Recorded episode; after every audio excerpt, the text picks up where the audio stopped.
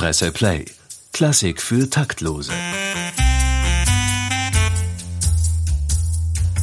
Mit Katrin Nussmeier und Wilhelm Sinkowitsch.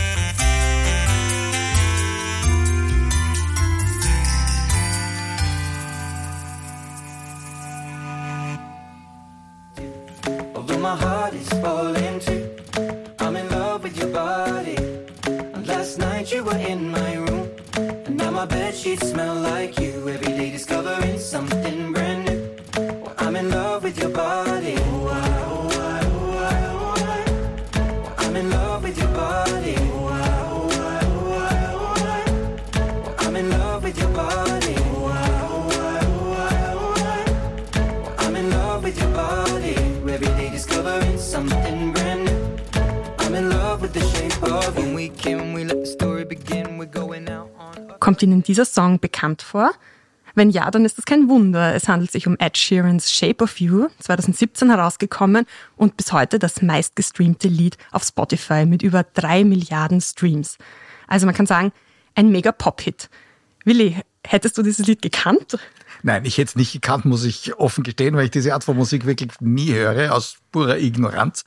Wahrscheinlich habe ich so viele andere Sachen zu tun, dass ich nicht dazu komme. Aber es ist sehr eingängig, das muss ich sagen. Ja, ich verstehe, dass das oft geklickt worden ist. Ja. Genau, und sehr eingängig fanden das offenbar auch der britische Musiker Sammy Switch und sein Co-Songwriter. Also zwei Herren, die ebenfalls gemeint haben, da kommt ihnen etwas bekannt vor. Die haben dem Ed Sheeran vorgeworfen, er habe einen Song von ihnen kopiert. Genau genommen eine Stelle daraus. Sie sind dann vor Gericht gezogen und äh, Ed Sheeran haben sie vorgeworfen, er wäre eine diebische Elster. Konkret ging es um diese Stelle. Da meint Sammy Switch nämlich, das wäre abgekupfert von seinem Lied Oh Why von 2015, das im Refrain so klingt.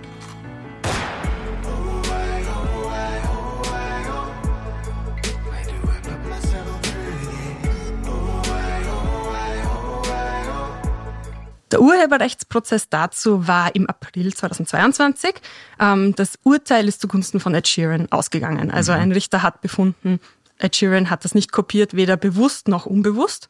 Wir sind damit schon mittendrin in unserem Thema, denn in der Popmusik passiert es ständig, dass Lieder oder Teile von Liedern gestohlen werden, geliehen, zitiert, gesampelt, gecovert, manchmal einvernehmlich, manchmal ohne Erlaubnis, manchmal vielleicht auch zufällig. Und hin und wieder werden vielleicht Plagiatsvorwürfe auch zu Unrecht erhoben. Und wir wollen uns jetzt anschauen, wie ist das denn eigentlich in der Klassik? Wir sind hier bei Klassik für Taktlose. Willi, wie ist denn das in der klassischen Musik? Gibt es da den Fall, dass Lieder abgekupfert werden? Das gibt's mit Sicherheit. Auch äh, in der Klassik gibt's ja immer wieder Plagiatsprozesse, die so und so ausgehen.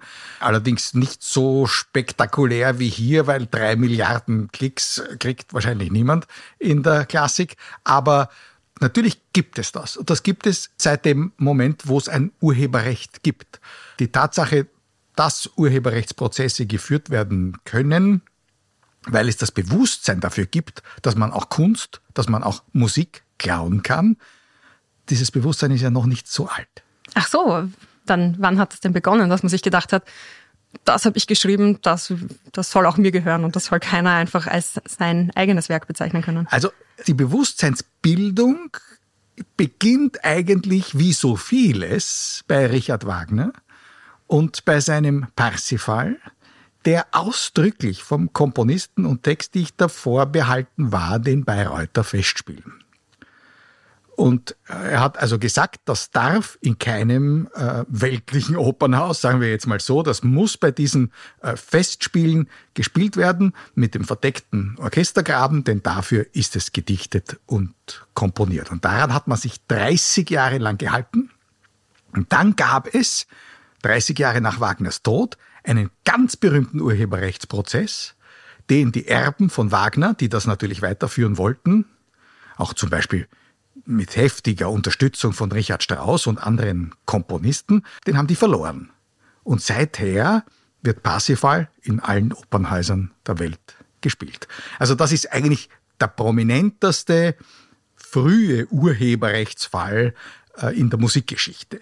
Das Bewusstsein, der Name ist schon gefallen, ist mit Richard Strauss ganz, ganz stark geworden und Strauss war derjenige, der sich stark gemacht hat für ein starkes Urheberrecht in Deutschland und das auch durchgesetzt hat. Im Jahr 1902 ist das zum ersten Mal formuliert worden und auch seither angewendet worden. Und seither ist es eigentlich immer stärker geworden. Da war zuerst eine 30-jährige Schutzfrist, eine 50-jährige Schutzfrist. Jetzt gibt es eine 70-jährige Schutzfrist, was bedeutet, dass bis 70 Jahre nach dem Tod eines Komponisten die Musik geschützt ist und man dafür zahlen muss, wenn man sie spielen möchte mit dem 70. Todestag, im Jahr des 70. Todestag endet das mit 31. Dezember. Das heißt zum Beispiel Richard Strauss, der 1949 gestorben ist, ist jetzt bereits gemeinfrei, wie das heißt. Also man kann jederzeit Richard Strauss aufführen, ohne was zahlen zu müssen. Da braucht doch keiner mehr um Erlaubnis zu bitten. Aber da geht es jetzt um die Aufführungspraxis. Was uns ja interessiert, ist es schon mal vorgekommen, dass ein Komponist einfach schamlos von einem anderen Komponisten sich eine Melodie ausleiht oder einen Rhythmus und das dann vielleicht als sein eigenes Werk angibt. Das ist auch vorgekommen, aber interessant bleiben wir vielleicht bei Richard Strauss. Ja. Der junge Richard Strauss hat eine Tondichtung, eine viersätzige Tondichtung komponiert, die heißt Aus Italien. Und der letzte Satz basiert auf einem Lied, das wir alle kennen.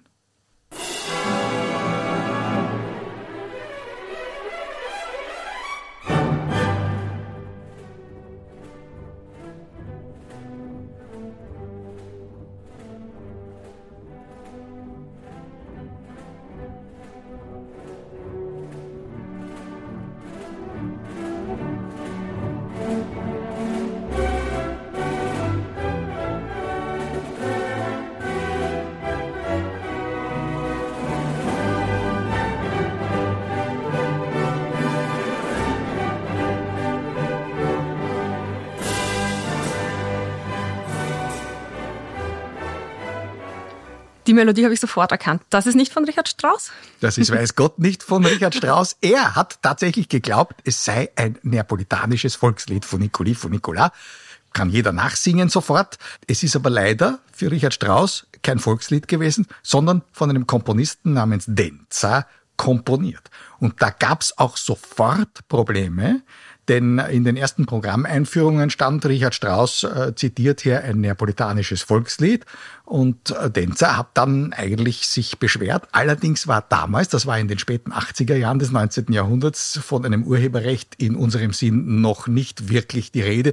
Das heißt, angeblich, man liest in der Literatur, hätte es da einen Urheberrechtsprozess gegeben, wirklich aktenkundig ist der nicht. Also das geht nicht als Richard Strauss durch, aber als neapolitanisches Volkslied zitiert von Richard Strauss. Aber jedenfalls hat er nie behauptet, er hätte das komponiert. Er hat immer gedacht, das sei ein Volkslied. Okay, also er hat gedacht, er bedient sich da am Allgemeingut, an, an mhm. Melodien, die jedem zur Verfügung stehen sollten, sozusagen. Genau. Wäre es ihm zumutbar gewesen, herauszufinden, von wem diese Melodie tatsächlich stammt? Zumutbar gewesen wäre es. Das müsste er natürlich jetzt machen. Nur ich glaube, er hat es wirklich nicht. Er hat es wirklich nicht geahnt. Das ist in der Zeit, wo er seine große Italienreise gemacht hat, wirklich all überall gesungen worden. Aber nicht, weil es ein Volkslied war, sondern weil es heute würden wir sagen ein Schlager gewesen ist. Es war damals wirklich ein Schlager. Er hat es halt für ein Volkslied gehalten. Also es ist, es ist kein böswilliges Klauen. Ein interessanter Fall, ähnlicher Fall, hat sich ein paar Jahre später bei schon aktivem Urheberrecht ergeben bei Igor Strawinski. Der hat eine seiner Ballettmusiken, Petruschka, mit zwei Zitaten im dritten Bild wird getanzt zu quasi Unterhaltungsmusik und da nimmt er zwei Zitate. Das eine Zitat ist für uns in Wien ziemlich bedeutsam.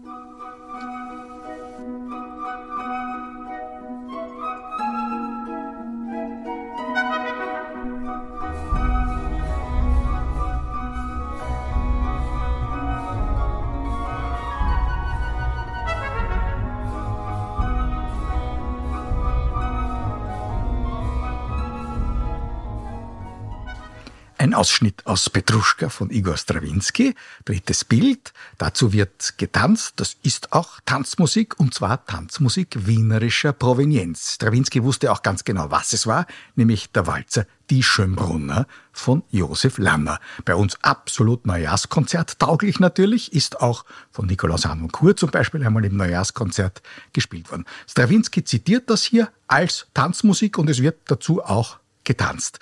Das Original Nehmen wir gleich eine Aufnahme aus dem Neujahrskonzert unter Nikolaus Harnoncourt. Klingt folgendermaßen.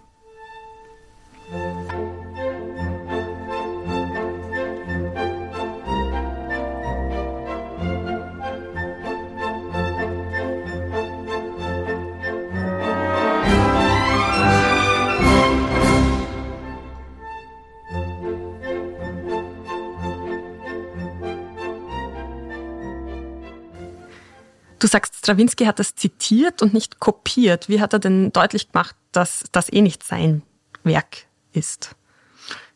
Ich glaube, dass diese Musik, wir haben ja zuerst gehört, wie sie im Ballett wirklich klingt, so deutlich zitiert ist, so deutlich nicht von Strawinski komponiert, sondern ein Einsprengsel, zu dem halt auf der Bühne getanzt wird, dass er nicht klar machen musste, das ist jetzt nicht von mir, sondern das ist ein Zitat. Das ist ein ganz bewusst hineingesetztes Zitat, das man in Wien natürlich erkannt hat, in Paris bei der Uraufführung wahrscheinlich nicht, aber das ist auch ganz egal, jeder hat wahrscheinlich begriffen, also das ist jetzt nicht Strawinski, sondern die tanzen da zu einem Walzer. Das war urheberrechtlich auch gar nicht bedenklich, weil Strawinski wusste, das ist Josef Lanner und der Mann war lang schon tot, also der Herr konnte niemals unter das Urheberrecht fallen. Er konnte sich auch nicht mehr wehren.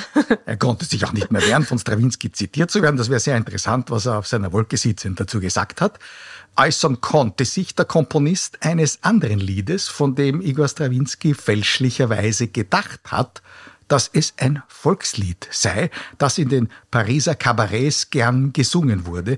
Und das ist das Lied über das Holzbein der schönen Suzanne. Das ging bei Strawinski folgendermaßen.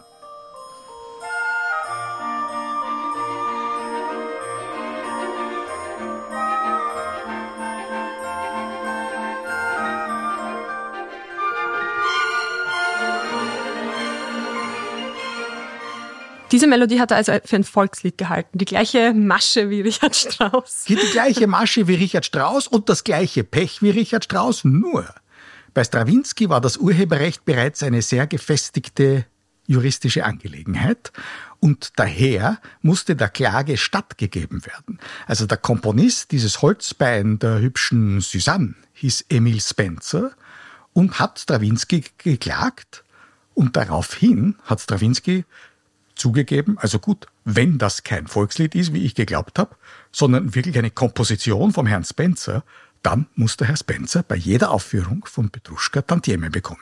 Es war natürlich ein ganz kleiner Betrag, aber bei den vielen Aufführungen von Petruschka, die seither stattgefunden haben, hat sich das wirklich geleppert. Und das geht dann bis heute? Das heißt, die Erben, die verdienen weiterhin an jeder Aufführung? Das müssten wir nachschauen, wann Herr Spencer gestorben ist, das weiß ich nicht genau, aber 70 Jahre nach seinem Tod. Und das Lustige ist, dass in dem Moment, äh, wo die Schutzfrist für Spencer abgelaufen ist, geht das bissel, was an Spencer gegangen ist, auch an die Erben von Strawinski. Jetzt sind die Schutzfristen ja eine Sache, da geht es um das Rechtliche, da geht es darum, darf man das, muss man um Erlaubnis fragen oder nicht. Aber da ist doch irgendwie auch eine moralische Komponente dabei, oder? Also ich würde es ja einfach für schlechten Stil halten, wenn jemand eine Melodie einfach so woanders klaut oder sich einfach bedient, ohne das offen zu zeigen. Wie gesagt, offen gezeigt, dass das ein Zitat ist, hat Strawinski ja letztendlich, weil beide Melodien, sowohl die von Lanner, die gemeinfrei war, als auch die von Herrn Spencer, die nicht gemeinfrei war, sind ja offenkundige Zitate. Das ist wie, wenn man das spielen lässt, dieses, dieses, dieses dritte Bild von Petruschka, lässt man spielen und die verwenden eine Jukebox und drücken drauf und da kommt einmal das drauf und einmal das draus. Also so ist es ja gedacht, so ist es im Szenarium. Das heißt, dem Publikum war völlig klar, die tanzen jetzt da zu irgendwelchen Schlagern. Dass die leider nicht gemeinfrei waren, für Strawinski leider, das war sein Pech, dass er für den einen quasi immer wieder ein bisschen was abgeben musste. Aber das sind die Segnungen oder die Unbilden des Urheberrechts, je nachdem von welcher Warte man es betrachten will. Gut, dann schauen wir uns mal an, welche Plagiatsfälle es abseits des Zitierens noch gibt und hören wir uns doch mal einen Fall an, wo wirklich schamlos geklaut worden ist. Hören wir zum Beispiel einmal die Wellenbewegung in Felix Mendelssohn Bartholdis Ouvertüre zur schönen Melusine. Das ist das Märchen von der Melusine, also eine Seejungfrau, eine Meerjungfrau, die halt auf den Wellen anmutig sich dahin bewegt. Und diese Wellenbewegung, ich glaube, die kann man so richtig durchgehen lassen als typische musikalische Umsetzung einer wirklichen Wellenbewegung.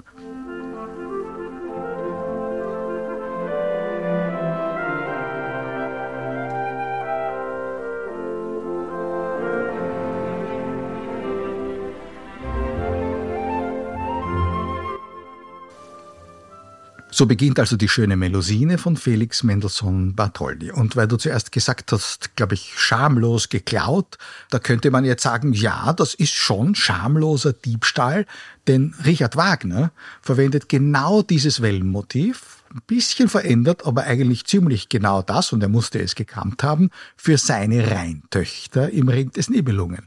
Und da es bei ihm diese Wellenbewegung, die bei Mendelssohn vielleicht einfach nur ein musikalisches Motiv äh, zum Ausmalen dieses Bildes ist, dass da die Wellen einfach zu sehen sind und zu hören sind, bei ihm zu einem Leitmotiv wird, also einem Motiv, das durch den ganzen Ring des Nibelungen sich durchzieht, immer dann, wenn vom Rhein und den Rheintöchtern die Rede ist, kann man, glaube ich, schon von einem schamlosen Diebstahl sprechen.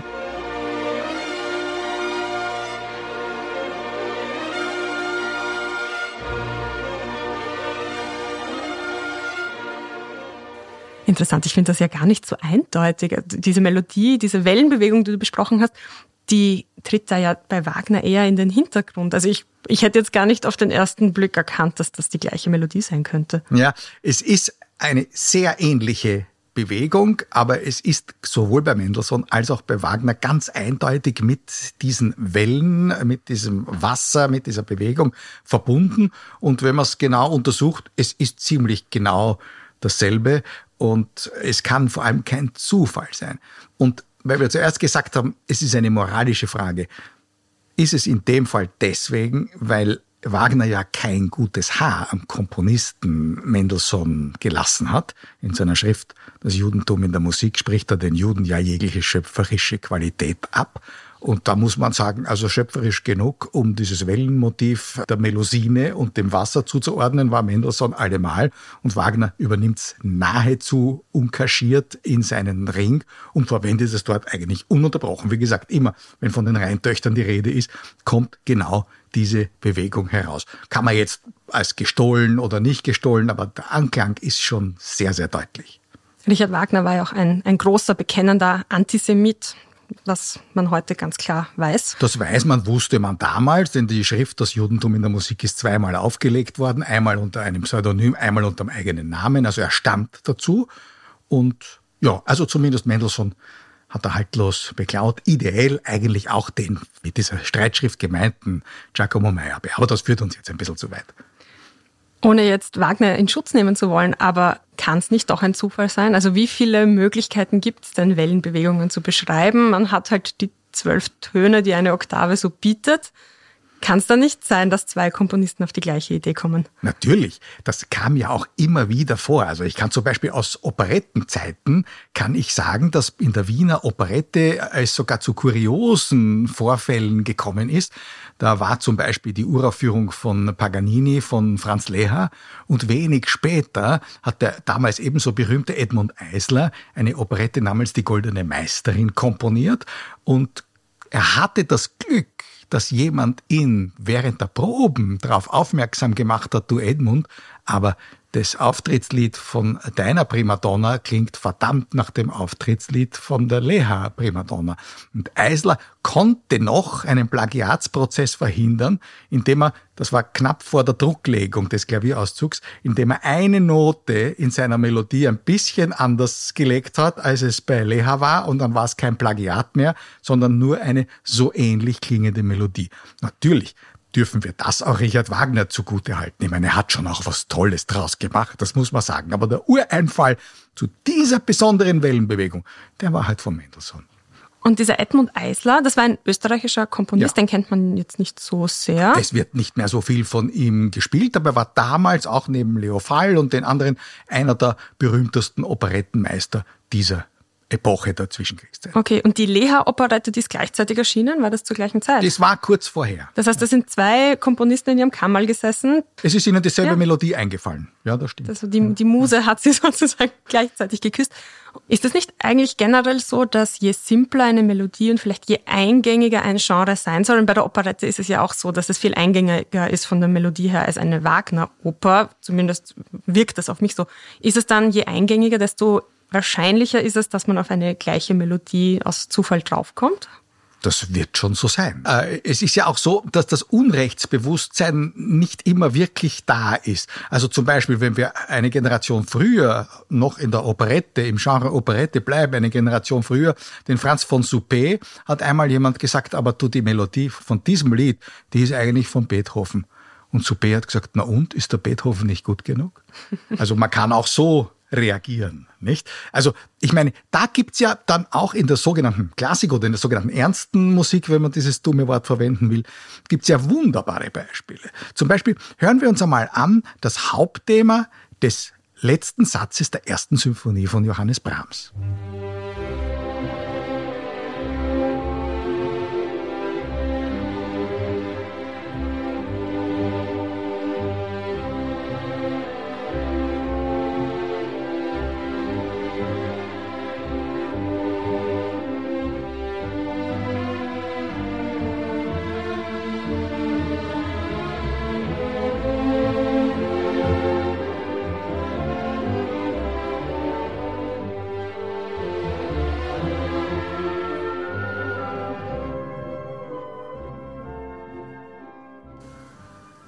Dieselbe Melodie ist Gustav Mahler eingefallen für den Beginn seiner dritten Symphonie. Nur einen Ton höher und in Moll.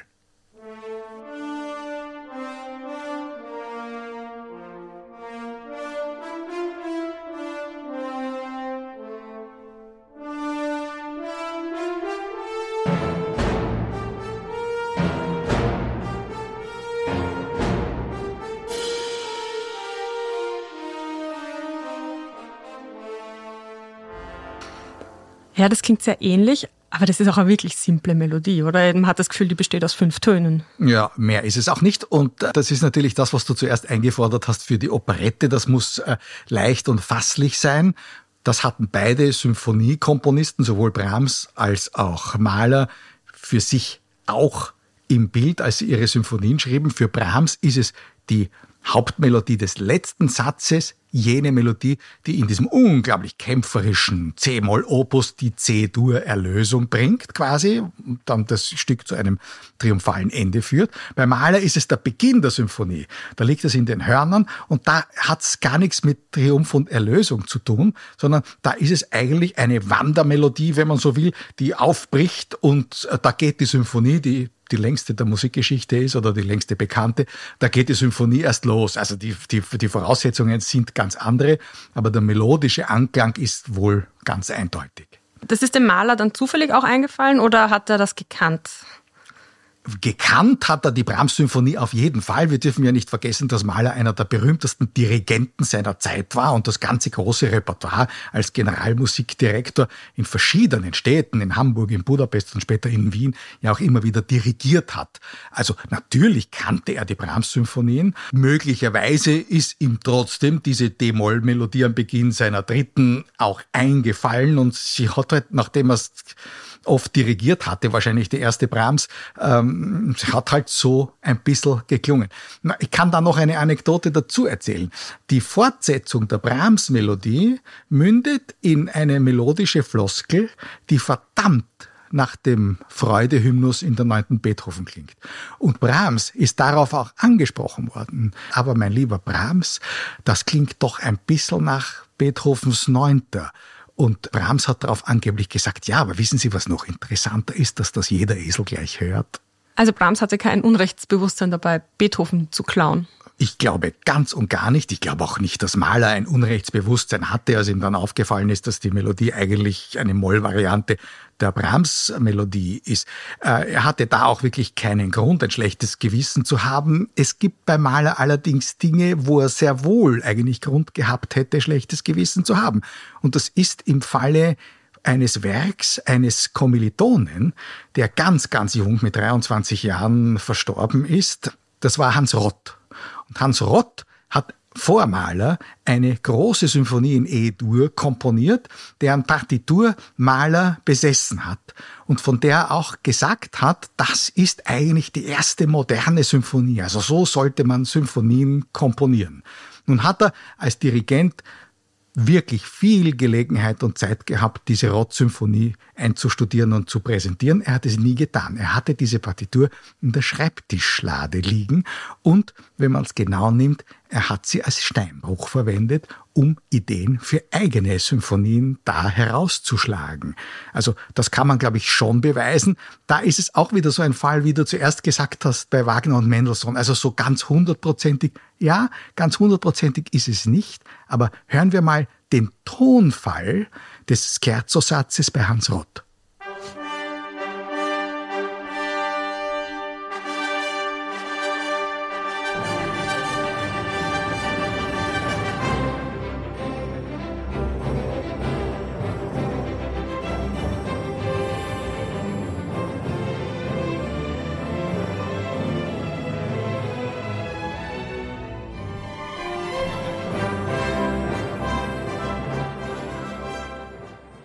Und jetzt hören wir, was Gustav Mahler daraus gemacht hat.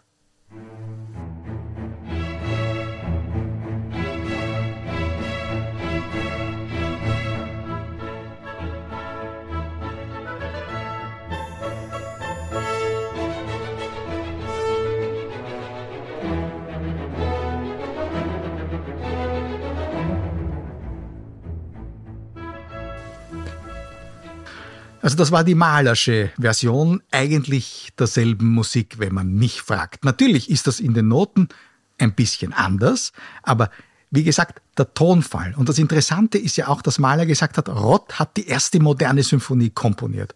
Und die erste Symphonie von Mahler, aus der dieser Ausschnitt jetzt war, gilt als die erste moderne Symphonie. Erst in den letzten paar Jahren hat man den Rott kennengelernt und mittlerweile sind schon ein paar Aufnahmen erschienen. Aber das hat ein Jahrhundert gedauert. Aber das klingt wirklich ein bisschen schamlos, als hätte der Maler sich gedacht, da ist ein junger, tragisch verstorbener Kollege, der war genial, das hätte die erste Symphonie sein können.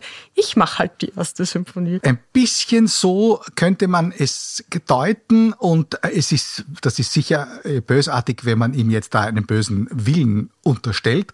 Aber tatsächlich hätte Mahler, wie gesagt, die Chance gehabt, die Rott-Symphonie zu dirigieren und bekannt zu machen. Und es gibt auch noch in seiner zweiten Symphonie Zitate aus dieser Rott-Symphonie, die ganz eindeutig sind. Er hat wie gesagt, diese Partitur eigentlich als Steinbruch verwendet. Aber das war in Zeiten, wo es das Urheberrecht, so wie wir es kennen, noch nicht gegeben hat. Und der Hans Rott war der bekannt zu dieser Zeit? Gar nicht. Das war eben die Gemeinheit, dass die beiden gemeinsam studiert hatten und Mahler ihn genau gekannt hat, aber er damals an der sogenannten Lustseuche verstorben ist, wie so viele in der Zeit. Und er war also gerade einmal in den Zwanzigern. Also das war, wäre eines der großen Talente gewesen, die halt nicht sein durften.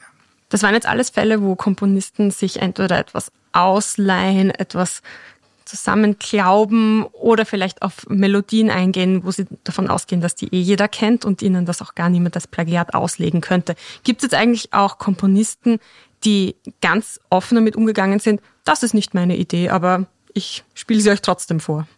Das gibt's, ja, und das wird sogar interessanterweise kommentiert für die Zuschauer und Zuhörer ganz, ganz bewusst. Und zwar im großen Finale von Mozarts Oper Don Giovanni. Da erklingt, gespielt von einer Blaskapelle, die zum Diner des Herrn Giovanni aufspielt. Eine Melodie, die nicht von Mozart stammt, sondern von Martin Isoler. Wer ist Martin Isoler? Gute Frage. Ein damals sehr viel gespielter Komponist. Der größere Popstar ist Mozart.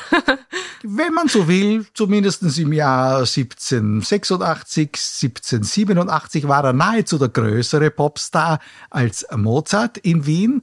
Und äh, es kam von ihm eine Oper im Figaro-Jahr 1786 heraus, ebenfalls am Burgtheater gespielt. Die hieß Una cosa rara, also eine seltene Angelegenheit. Und die ist en suite gespielt worden und war in aller Ohr. Also jeder in Wien, der jemals in die Oper gegangen ist, und das war natürlich also eine gewisse Gruppe, aber die hat diese Stücke natürlich dann ganz genau gekannt. Das heißt, in dem Moment, wo diese Melodie bei Mozart erklungen ist, wird sie sofort erkannt vom Publikum das wusste Mozart natürlich auch. Und daher lässt er den Diener von Don Giovanni, den Leporello, kommentieren. Der sagt dann, ah, Cosa Rara, das ist eine gute Idee. Er sagt, bravi, Cosa Rara, fein, das hören wir gern sozusagen. Hören wir vielleicht einmal, wie die Melodie bei Martin Isoler klingt.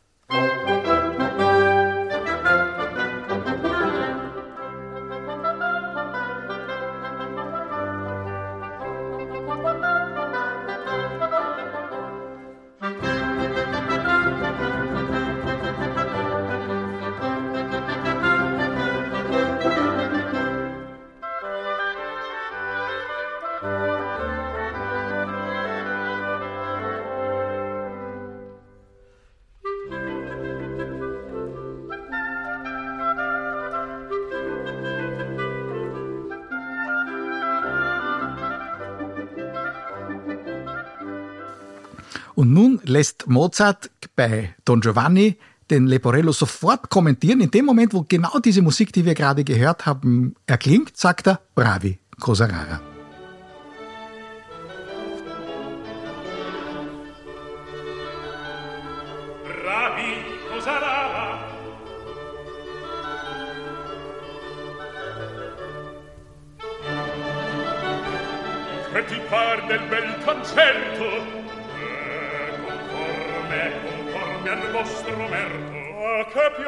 saporito, ah, che piatto saporito, ah, che piatto saporito.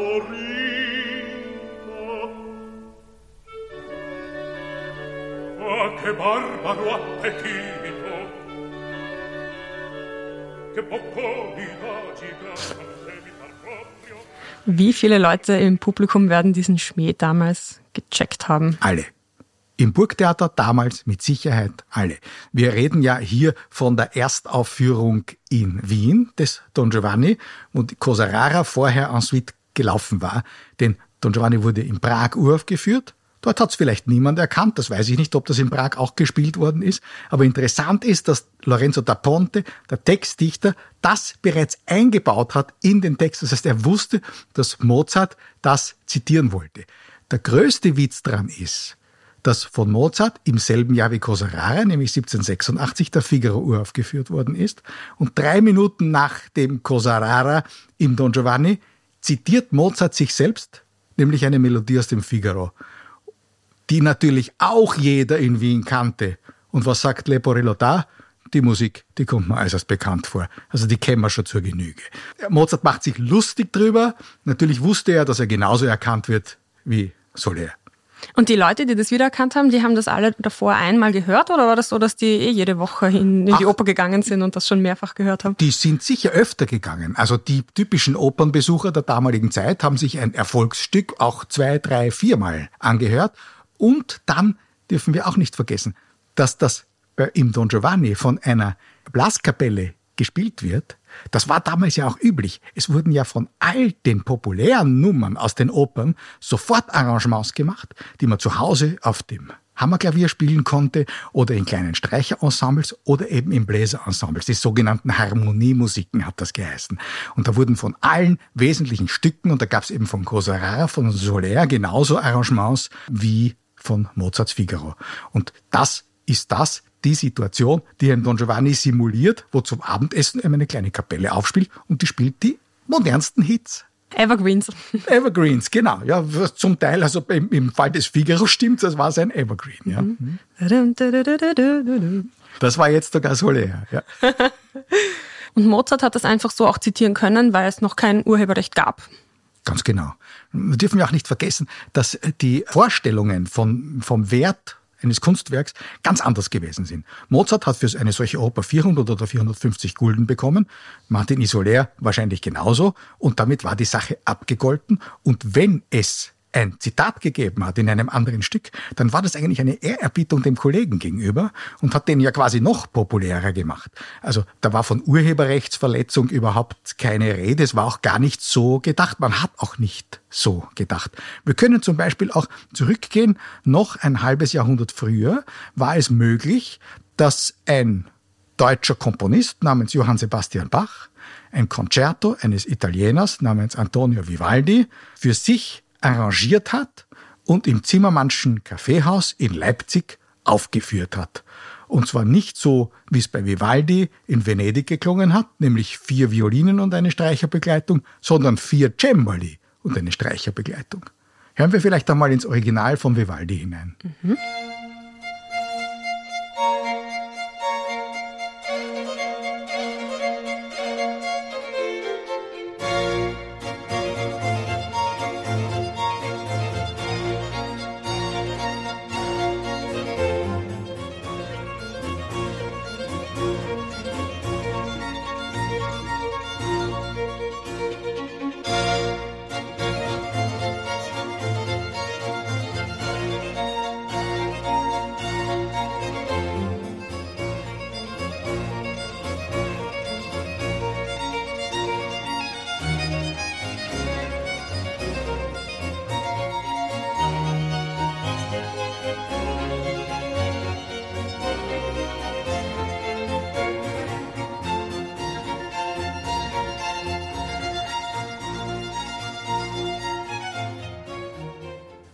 Und wie klingt es bei Bach?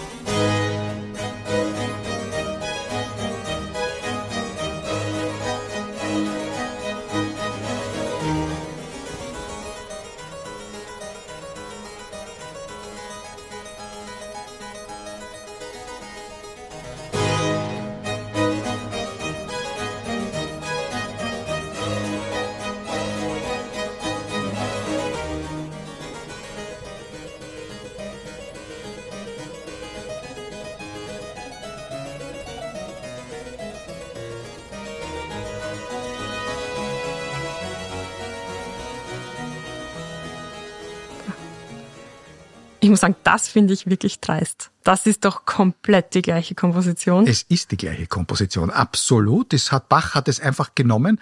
Er hat es um einen Ton runtergesetzt, von H-Moll nach A-Moll und für vier Cembali arrangiert, woran man sieht, wie viel Platz für so ein Orchester im Zimmermannschen Kaffeehaus zu Leipzig gewesen ist für die Unterhaltungsmusik.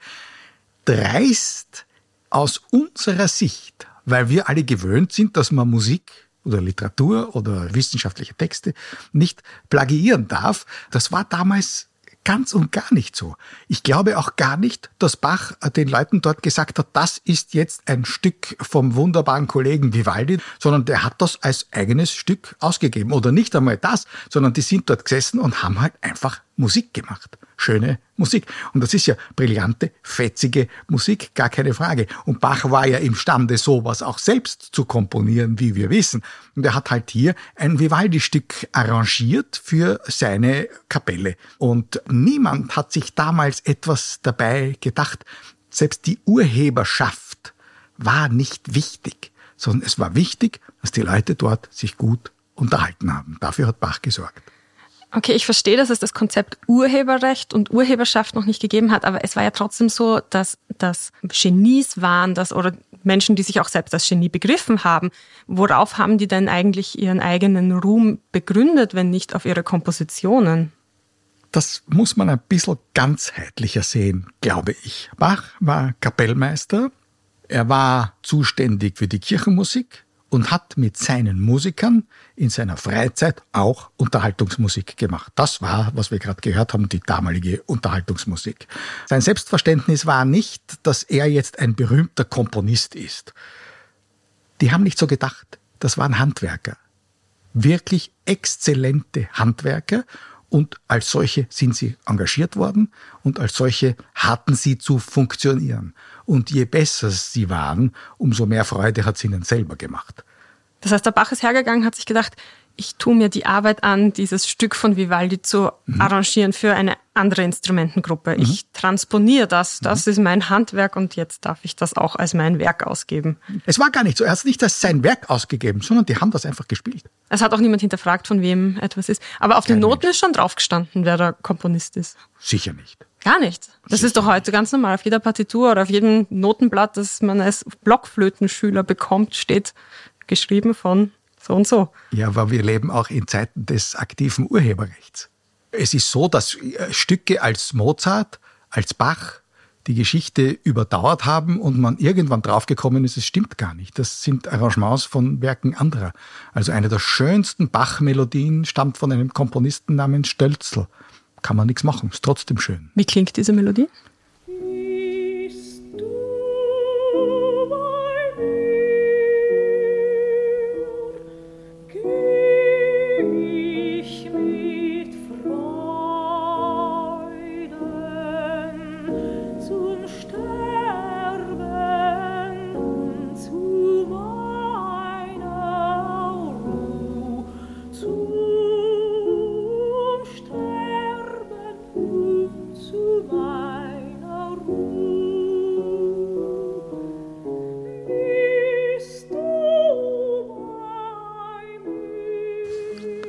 Wenn man diese Arie bei Spotify sucht, dann findet man tatsächlich Einträge, die manchmal auf Bach lauten und manchmal auf Gottfried Heinrich Stölzl. Tatsächlich ist Gottfried Heinrich Stölzl der Komponist gewesen. Bach hat es arrangiert und in einem seiner Liederbücher eingetragen. Das hat genügt über Jahrhunderte, das für ein Stück von Bach zu halten. Und man muss sagen, es ist ja tatsächlich eine der edelsten Melodien des Barock, die wir da gerade gehört haben. Und als solche kann sie vom Bach sein, könnte sogar vom Bach sein. Eigentlich ein Lob für Herrn Stölzl, ja. Aber könnten wir uns überhaupt sicher sein, dass die ganzen Komponisten, die wir da so behandeln, die Stücke, die wir ihnen zuschreiben, auch wirklich geschrieben haben? Ja, in manchen Fällen kann man nicht sicher sein. Und das Lustige ist ja, dass wenn man jetzt sagt, also gut, Bach arrangiert Stölzl, Bach arrangiert Vivaldi, Bach hat auch Bach arrangiert. Wenn wir heute jetzt demnächst in eine Aufführung des Weihnachtsoratoriums gehen, dann glauben wir immer, das hätte Bach als solches großes Oratorium komponiert. Mitnichten ist das so. Das sind sechs Kantaten für die verschiedenen Weihnachtsfeiertage und fast nichts von dieser Musik ist original für diesen Zweck komponiert worden, sondern Bach hat aus anderen Kantaten Nummern herausgenommen und mit dem Text des Weihnachtsoratoriums unterlegt. Das ist ein sogenanntes Parodieverfahren. Bach hat sich auch selbst parodiert. Selbst die große H-Moll-Messe, eines der gewaltigsten Chorwerke der ganzen amtländischen Literatur, ist im Zuge eines Parodieverfahrens entstanden und nur die wenigsten Nummern aus dieser H-Moll-Messe sind echt für diese Messe extra komponiert. Parodie heißt doch, dass ich mich auch über etwas lustig mache. heißt es bei uns. Damals heißt ein Stück parodieren, heißt zu arrangieren und einem anderen Zweck zu widmen. Das erkennt man zum Beispiel, bleiben wir beim Weihnachtsoratorium. Wenn wir das Weihnachtsoratorium hören und den Text lesen, jauchzet frohlocket, aufpreiset die Tage, ist der Text des Beginns des Weihnachtsoratoriums. Was würde man sich vorstellen, dass dafür eine Musik kommt? Eine nach oben weisende, sprühende Melodie. Und was kommt wirklich?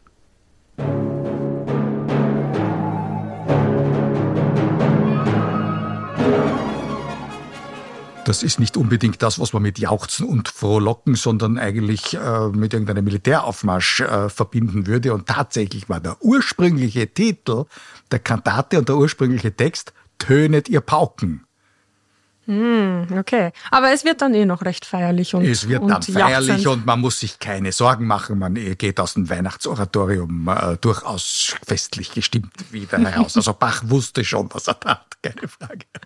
Okay. Aber wäre es eigentlich vorstellbar, dass einer dieser genialen Komponisten da einfach einen, einen kleinen, äh, eine, eine Arbeitskammer voller Komponisten, Mitarbeiter hatte, die eigentlich die Arbeit gemacht haben und in Wirklichkeit hat diese Person dann nur ihren Namen draufgeschrieben? Oder eben nicht draufgeschrieben, aber das so ausgegeben? Also es gab natürlich, so wie bei den bildenden Künstlern, wie bei den Malern, gab es sicher Werkstätten und eine Menge Dinge sind von Assistenten erledigt worden. Das ist gar keine Frage, das gibt's ja bis heute. Nicht? Wenn wir denken, was George Gershwin gemacht hat am Beginn seiner Karriere, er ist in einem Hinterzimmer eines Verlags gesessen, dann sind die sogenannten Komponisten gekommen, haben ihm eine Melodie vorgepfiffen und er hat sie dann arrangieren müssen. Die konnten oft nicht einmal Noten lesen, aber sie haben eine Melodie erfunden. Gershwin hat das aufgeschrieben, arrangiert und herausgegeben, aber unter dem Namen dessen, der gepfiffen hat. Ach, immerhin, immerhin. Keine Frage. Der Komponist ist der, dem die Melodie eingefallen ist. Ja. Wer pfeift, schafft an. So könnte man sagen. Man könnte sogar sagen, äh, Beethoven hat den Arrangeuren die Melodie der Europahymne vorgepfiffen in seiner neunten Symphonie. Ja, er hat es nicht mehr selbst zu Papier gebracht. Er hat schon selbst zu Papier gebracht, aber als neunte Symphonie, als Finalmelodie seiner neunten Symphonie, das wurde dann verwendet als Europahymne. Das ist ja immer die Frage, Hymnen eignet man sich vielleicht an? Hymnen kann man komponieren? Da sind die Grenzen manchmal fließend. Mhm. Hymnen kann man auch in einen Popsong einweben, so wie das die Beatles machen. All You Need Is Love startet ja be bekannterweise mit der Marseillaise.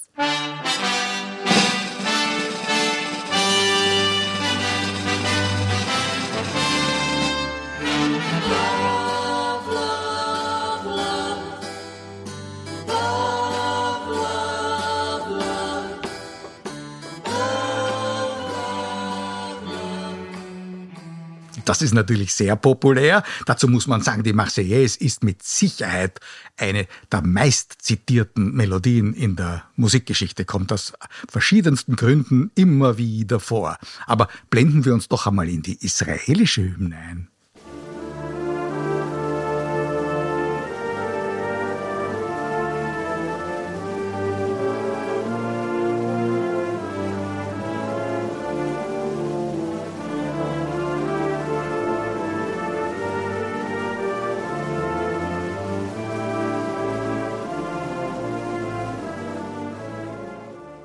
Das kenne ich. Das klingt wie die Moldau.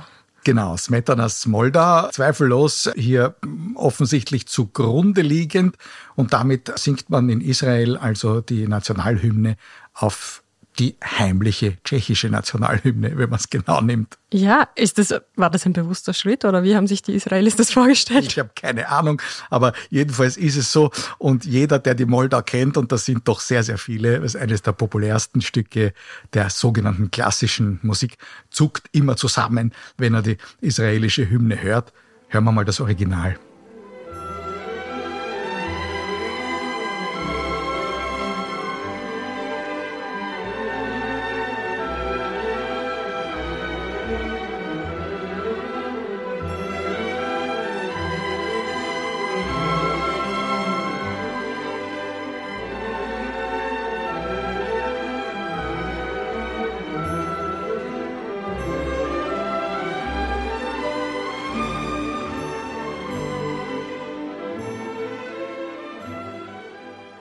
Und jetzt, liebe Katrin, summe ich dir diese Melodie vor in Dur.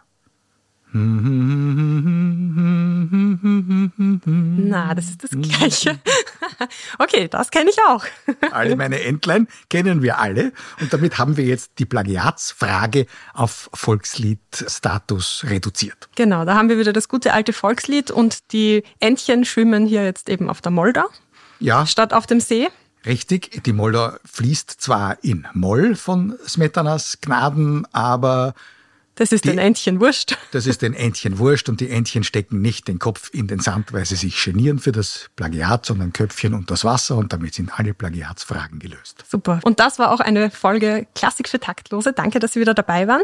In den Shownotes können Sie wieder nachlesen, welche Aufnahmen wir heute vorgespielt haben. Und damit verabschieden wir uns. Danke, Wilhelm Sinkowitsch. Danke, Katrin Nussmeier. Presse Play. Klassik für Taktlose. Mit Katrin Nussmeier und Wilhelm Sinkowitsch.